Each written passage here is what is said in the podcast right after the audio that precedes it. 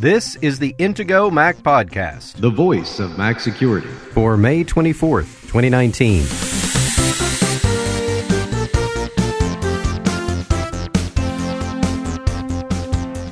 In this week's episode, some Google security news, plus what's going on with Chinese phone maker Huawei and how it could affect Apple, plus an idea for email privacy and a look at the new MacBook Pro. The Intego Mac podcast is presented by Intego, makers of security and utility software exclusively for Apple products since 1997. Now, here are the hosts of the Intego Mac podcast veteran Mac journalist Kirk McElhearn and Intego's chief security analyst Josh Long.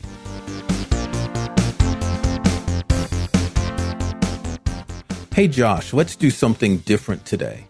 Instead of picking on Facebook like we've been doing, I don't know, every episode for the past couple of months, let's pick on Google. Okay, that sounds like fun. There's plenty to talk about this week with Google. So, There is Google has been in the news uh, in a number of ways. Where to start? So I'm looking at the show notes that we've prepped here.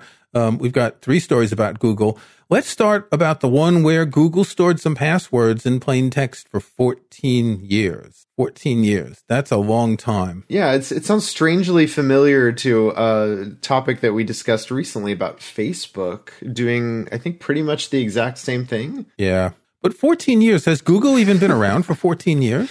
Well, apparently, uh, even G Suite has been around for 14 years because that's where this bug was discovered. This was actually a, a a bug, they say, that caused some portion of G Suite users to have their passwords stored in plain text.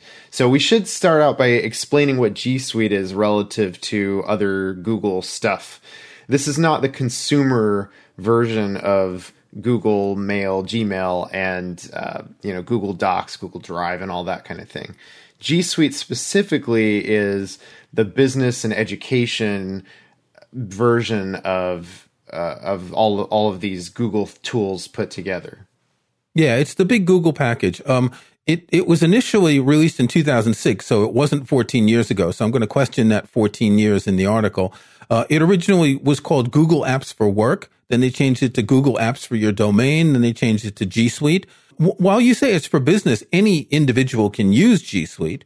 Um, G Suite gives you a lot of advantages, and in fact, in the in the next story about Google, we're going to talk about. I will mention one of them. I use Google for my personal email account. I have my own domain, and my email is hosted on Google, and that gives me access to the full G Suite app package. But they treat G Suite users a bit differently. Again, that's the, going to be for the next story.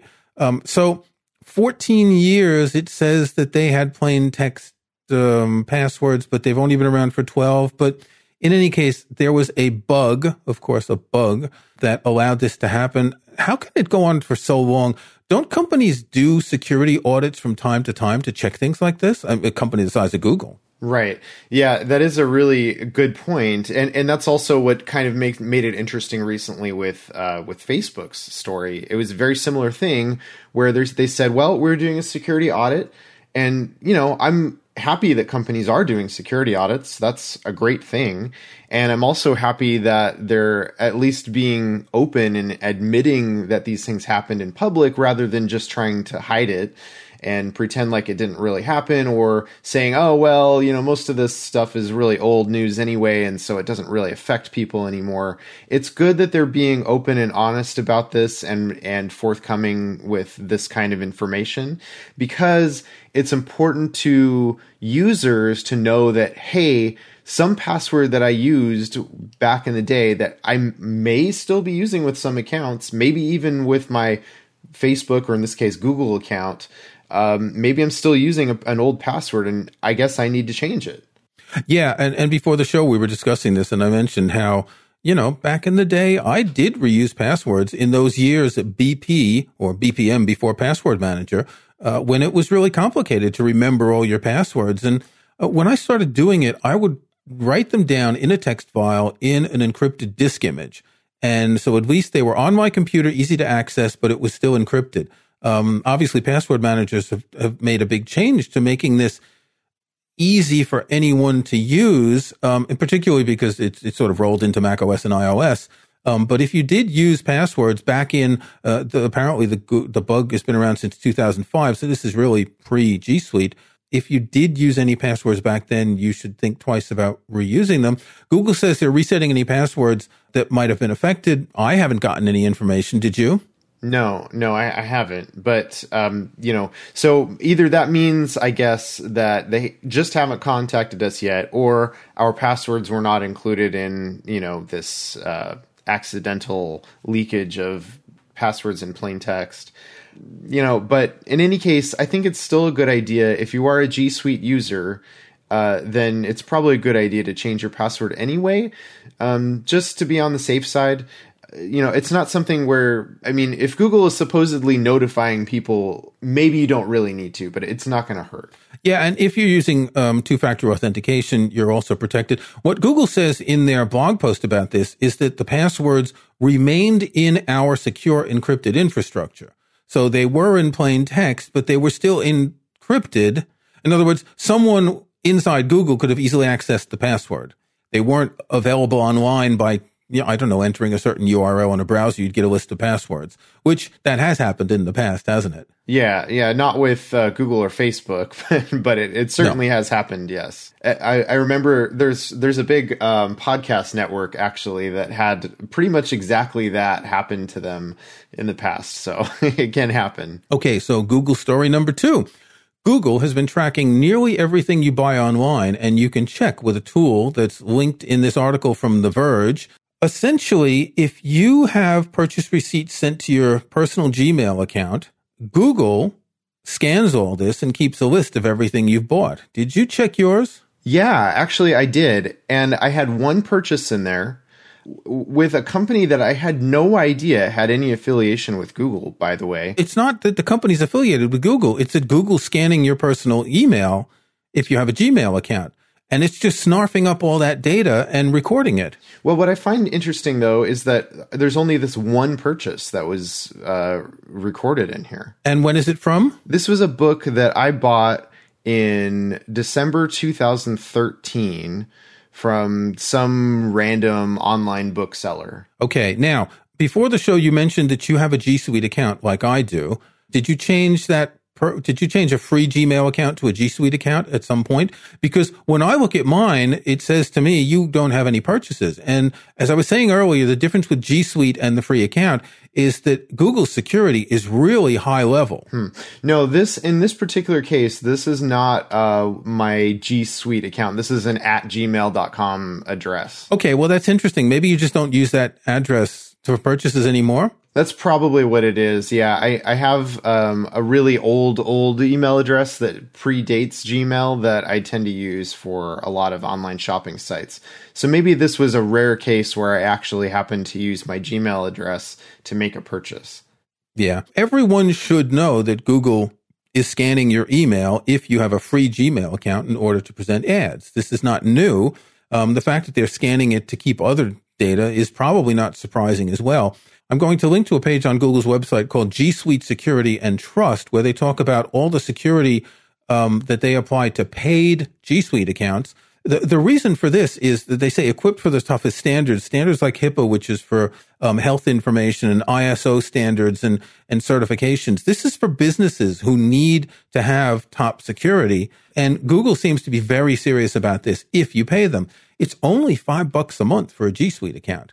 Now, I know Gmail is free and most people don't care, but you get so much more for that $5 a month in terms of security and even features that you don't get with a free account. Right. I mean, and it, of course, you're still trusting Google with all of your information. Um, there's still some uh, drawbacks, I guess, to, to choosing to go with Google. But, you know, if, if you're already in that system, if you want to keep your mail pretty much the way that it is, that your mail experience, you know how Gmail works, um, then you can you know convert to G Suite and uh, you know get a little bit of uh, benefit like you're talking about.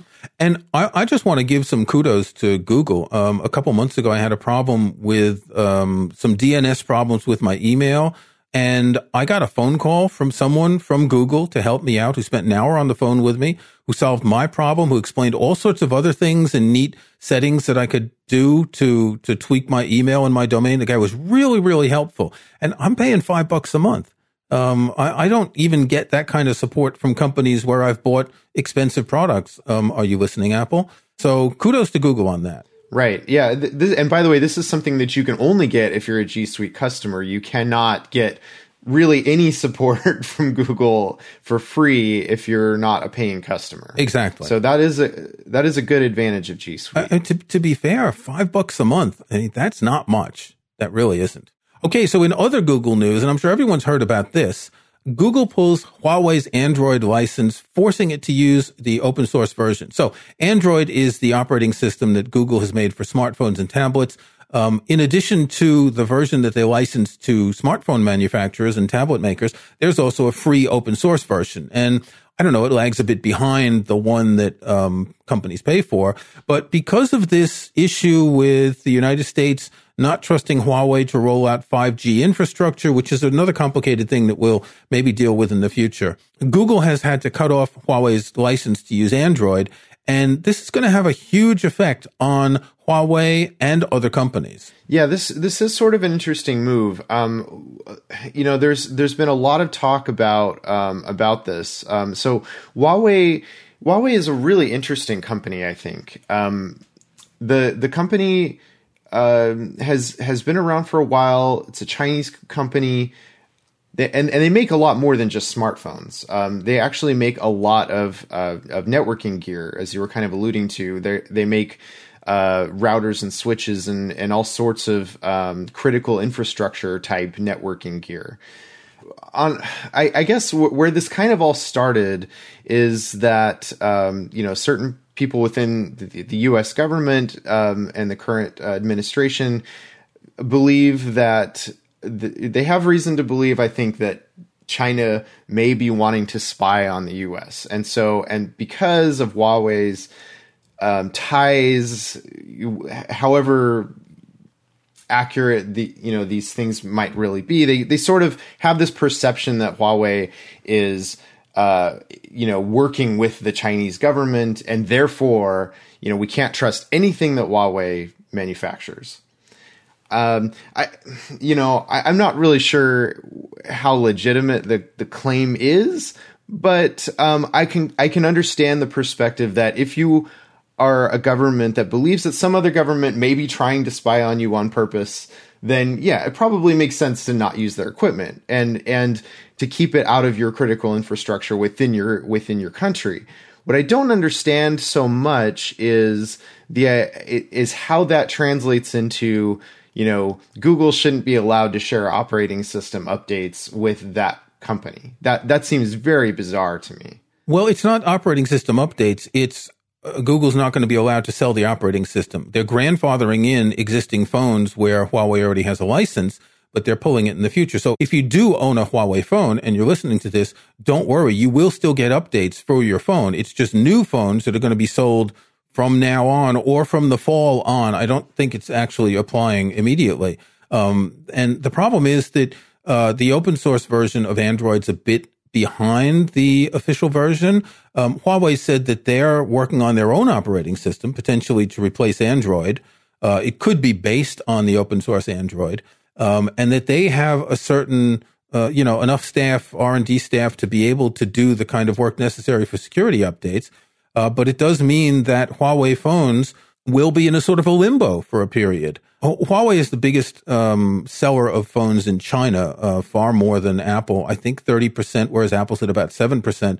They're a very popular company. They were founded in 1987 in Shenzhen, which at the time uh, had just turned into uh, the beginnings of the place where China was building things for the world um, which is now this is where Apple's products are built, and every all these computer and technology products are built there. It was founded by someone who was a former deputy director of the People's Liberation Army in order to upgrade all of China's telecommunications t- technology, which was all imported from abroad, and they wanted to make their own stuff. Um, it is a huge company, and as you said, they make things other than just smartphones and infrastructure, and they've got you know, all, all sorts of, they make computers, they make, um, you know, everything from uh, end user devices to, to full infrastructure. The, the question of spying is, well, if there's an American company, couldn't they spy as well? You know, when you've got this critical cell phone and internet infrastructure, there could always be a backdoor in it someplace. I guess we're more likely to trust companies from the countries where we live. But of course, the blowback to this is that there seems to be a growing it's not yet a boycott, but there seems to be a growing movement to stop buying non-Chinese smartphones, um, and this could affect Apple um, severely. A- Apple gets a huge amount of their profits from the Chinese market, and they're looking at China as a growth market. Um, and this could be a big effect for Apple if there is this sort of nationalist um, desire to buy local, locally made smartphones instead of imported smartphones. They're much cheaper.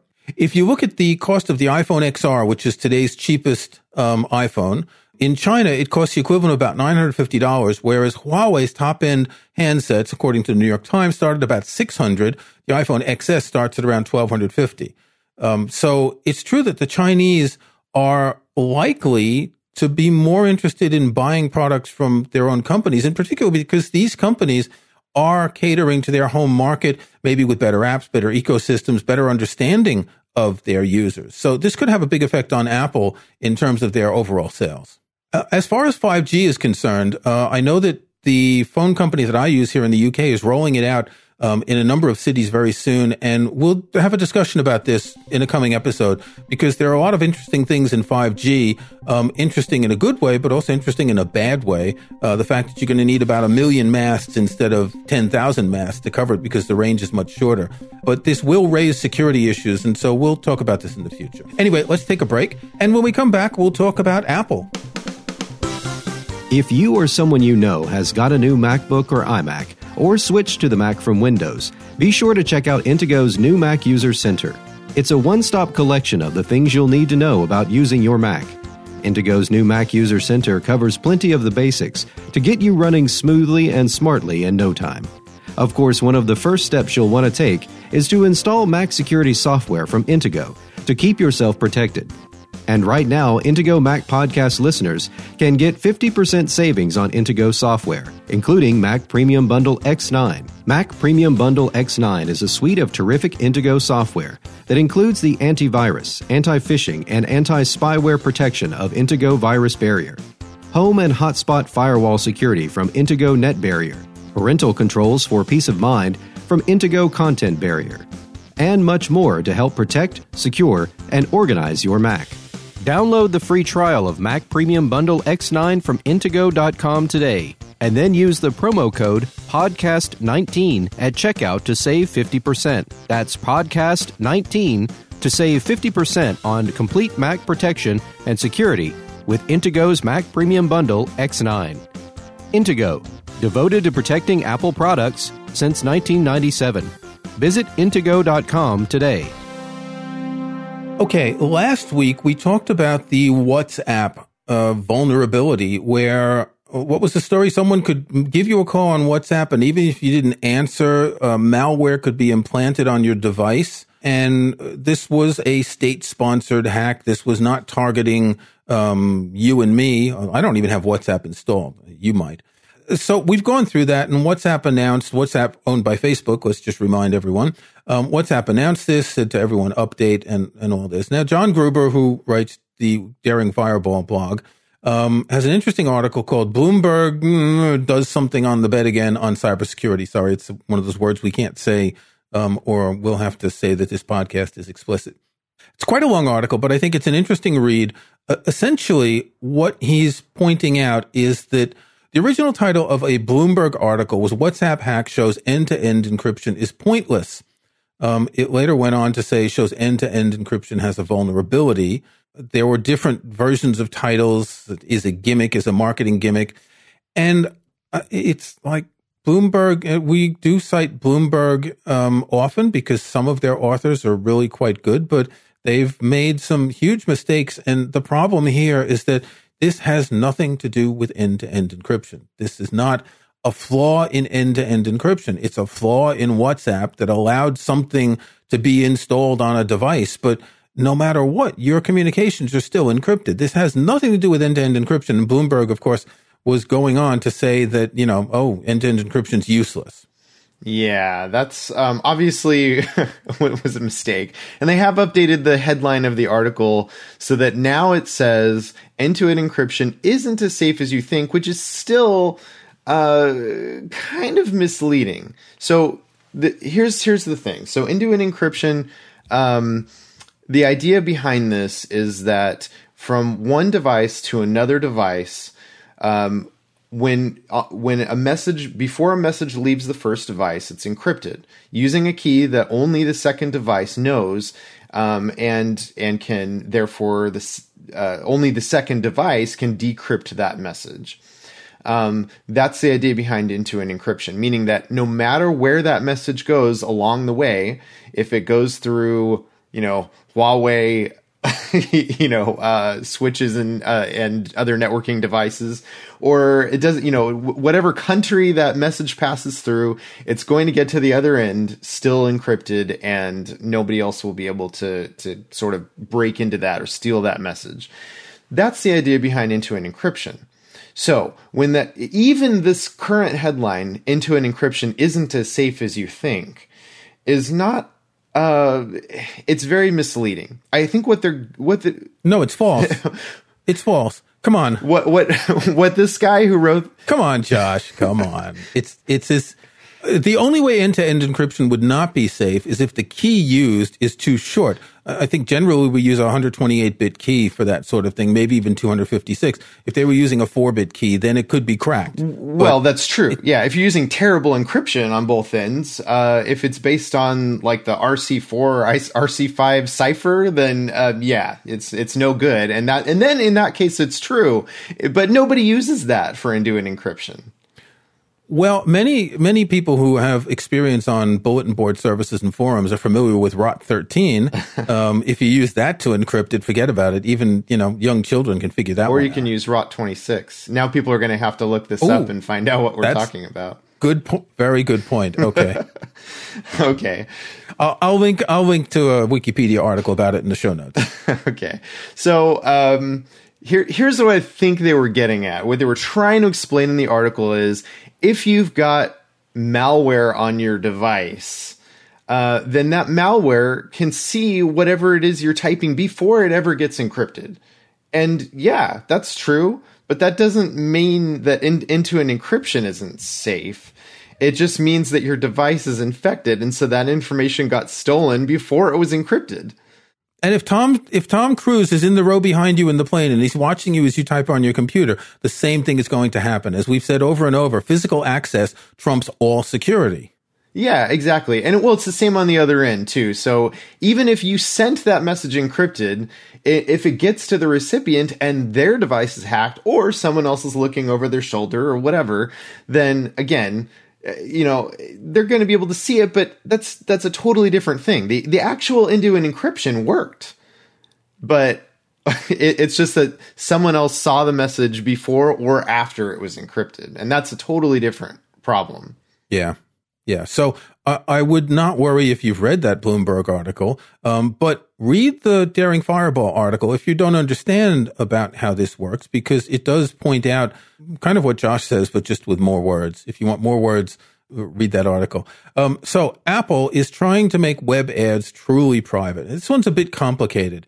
When you click on a web ad, you're paying someone because of your click. So Google Ads, Google um, has this system where an advertiser can enter keywords, and that's according to people's searches. So I don't know, you search for Josh Long, and some advertiser is selling um, "I love Josh" T-shirt. So every time you search for Josh Long, you're going to get an ad for the T-shirt, and you're going to click on that ad, and that's going to send you to the "I love Josh Long" T-shirt website, and Google's going to get a few cents from the click it's essential that ads work like this, that they're not just free, but of course, there are all sorts of tracking things that we've talked about many times that uh, advertising networks will set up cookies on your device and use your browser profile and user profile to get an idea of all the things you buy and all the things you search for in order to give you more ads.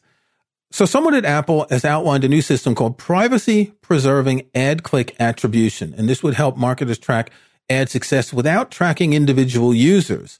What can we understand from this? To me, this looks really complicated. Well, Apple explains in, in this article on on the WebKit blog that um, here's kind of how things normally work. They say with traditional privacy invasive ad click attribution, uh, they say that it's done through the use of cookies and tracking pixels. And a tracking pixel is just uh, an invisible image on a page that, when loaded, it notifies the web server that that page was visited. And it usually has some unique identifiers tied to it so that they know that when you load that invisible image that it's you who loaded it. Right, because it connects to a profile that they've built which is related to cookies in your browser, cache, et cetera, et cetera. Right. So so following their their example, you search for a particular word, um, you click on an ad for that that where that word came up and then uh, you, you let's say you add that item to your shopping cart. Now once you've done that that sticks in your profile. So i'll just quote from them. They, they say that in, in browsers without appropriate privacy protections that site will identify that same person through their cookies every time that uh, that they uh, every time that a tracking pixel is sent to that user so, um, so they say this is pervasive technology. It allows that site to learn everything that that individual does on that shopping website and all other websites that send similar tracking pixels. And they say, um, even worse, all these pixels fire regardless of whether that person has clicked on an ad or not. Yeah, these pixels are, are these pixels load when you load a web page. Uh, and, in, and in fact, if you want to avoid some of this tracking, uh, you should go into your email client and turn off whatever setting it is that displays images in emails because HTML, HTML emails do the same thing. So when you load an HTML email, uh, if the images are displayed, it indicates to the sender that you have read the email, but it could also indicate that, hey, I clicked this email with an ad about cat litter, and this person's going to want more cat litter. Right. So, so Apple, uh, by way of this WebKit blog, is saying that they have um, some better ideas on how this can be done that uh, makes it more anonymous.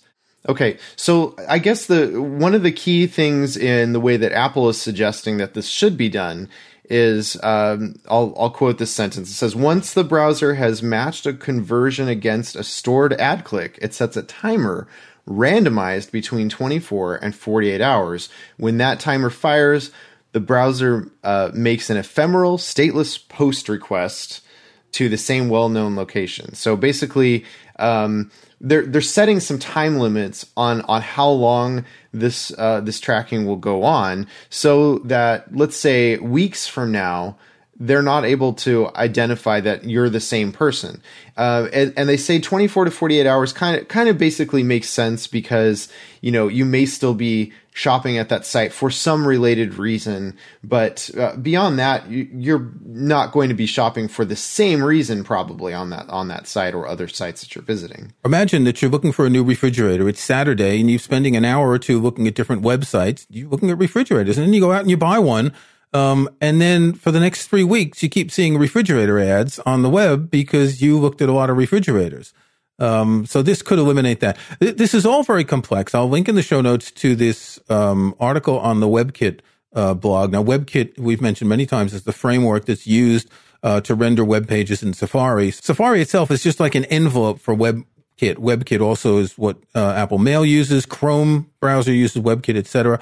If you want to try this out, you can download the Safari Technology Preview, and this is a version of Safari that Apple um, releases regularly with updates to new technologies before they go into the public release of Safari. And if you are involved in security, if you're a web designer, you will want to use this as your browser. Um, it's essentially this. It's like it's like the beta version of Safari in many ways. And so I'll link to that as well in the show notes, and you can check all these things out and try and figure it out. I find it really complicated, but anything that could be done to eliminate these massive ad profiles, I think would be a good thing. Okay, in other Apple news, um, last thing, we don't often talk about new Apple products, but Apple has a new MacBook Pro and it's been a while. And you know what? It's the fastest Mac notebook ever. Yeah, we were discussing before the show how that's it's kind of hilarious that Apple still continues to say that in their press releases because isn't every MacBook Pro that they come out with the fastest MacBook Pro ever? Like, do they really need to say that? I know, right? It, it, well, maybe someone maybe someone never heard it before. Maybe there's someone in the world who cares about Macs who's never heard it before. Um, they're not lying because each one is a little bit faster for Right. one reason or another. Faster processors, faster RAM, faster input output, and and all that. The thing that I'm thinking about with this new MacBook Pro, and actually, I'm actually tempted to get one. My current MacBook Pro is a year and a half old. Is that MacBook Pros are getting to be as expensive as low end iMacs. If I were to buy one of these with a touch bar and additional RAM, because you don't want just eight gigabytes of RAM, it's pretty much the cost of the 21 inch iMac that I have. Not to say that there's anything inferior about the MacBook Pro, but you just kind of expect the desktop Mac to have better specs and to be a little bit more expensive, don't you? Yeah, well, I, I guess the idea is that you know the Pro is really not designed for the everyday consumer. These are the, the people who buy the Pro. I guess the main audience is uh, you know people who do tend to do things like video production and things like that while they're on the go. That does you know tend to be a lot nicer with a better, faster processor, a faster machine. Yeah, fair point. But the other options are the MacBook Air and the plain 12 inch MacBook. Um, and it's not even the processor that's limiting. It's, it's often just the number of ports. Uh, I believe this has four, um, Thunderbolt 2 ports, whereas mine only has two, which means that I have dongles if I need to charge and plug something in, but then plug another thing in. I need to have dongles to be able to do it. So there are lots of limitations, but of course they do highlight things like Logic Pro, um, which is an audio editing tool, uh, Final Cut Pro.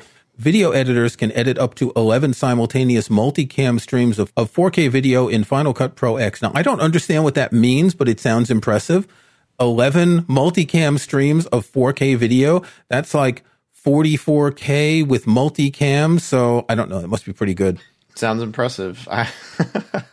And and the bit about scientists and researchers can compute complex fluid dynamics si- simulations up to 50% faster. I mean, uh, who doesn't do complex fluid dynamic simulations on the weekend, right?